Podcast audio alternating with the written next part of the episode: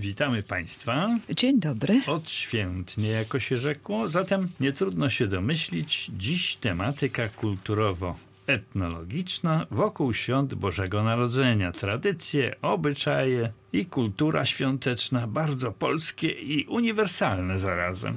Tak, świętowanie Bożego Narodzenia rozpoczynamy oficjalnie od uroczystej wieczerzy wigilijnej, choć patrząc wokół mamy wrażenie, że już świętujemy. No, tym bardziej, że w tym roku wypadło to w niedzielę. W niedzielę, tak. Dawniej czekano na pierwszą gwiazdkę na niebie. Przywiązanie do tego sygnału z nieba obserwujemy i dziś jeszcze. Był to znak rozpoczynającej się nocy.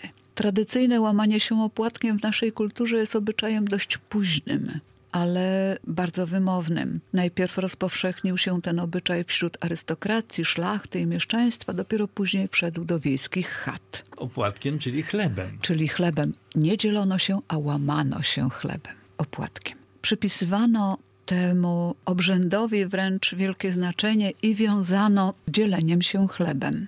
Dawniej liczba potraw była nieparzysta, ale przy stole musiały siedzieć osoby w liczbie parzystej. Jako, że liczba parzysta to zamkniętość, pełnia, natomiast liczba nieparzysta to otwartość, więc miało tego jadła przybywać.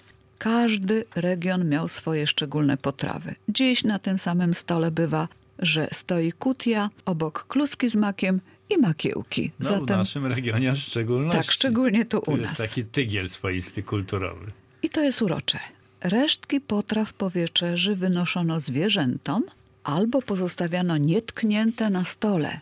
Dopiero po pasterce sprzątano pozostałości ze stołu. Chociaż jeśli mogę wtrącić, to te różne tradycje mogą powodować niejakie niesnaski w rodzinie. U mnie do tej pory się kłóci barszcz czerwony z, barszczem grzybowym. Tak, z zupą grzybową, tak, z barszczem grzybowym. Dwie różne tradycje. A to można zawsze pogodzić i ugotować i barszcz, i no właśnie, tak z buraków, i grzybowy. I można i tego, i tego spróbować, bo obowiązkowo trzeba pokosztować, spróbować każdej potrawy. Ale obowiązkowo na stole, bez względu na region, musiał być mak jako symbol tamtego świata, nocy, i grzyby jako znaki niezwykłej przestrzeni. Przekazywano sobie dary jako znak więzi między jednym a drugim człowiekiem. Życzenia to również były dary. Słowa to dary i myśli to dary. Podarunki dla dzieci w okresie świąt Bożego Narodzenia zwyczajowo pojawiły się w naszej kulturze nie wcześniej niż pod koniec XVIII wieku. Dzieci traktowano jako istoty z innego świata. Myślę, że do tego też chyba nawiązuje do tej inności przysłowie ryby i dzieci głosu nie mają. To nie dlatego, że nie mają prawa, ale dlatego, że są troszeczkę inne. Święta Bożego Narodzenia, gody trwały do trzech króli, do 6 stycznia.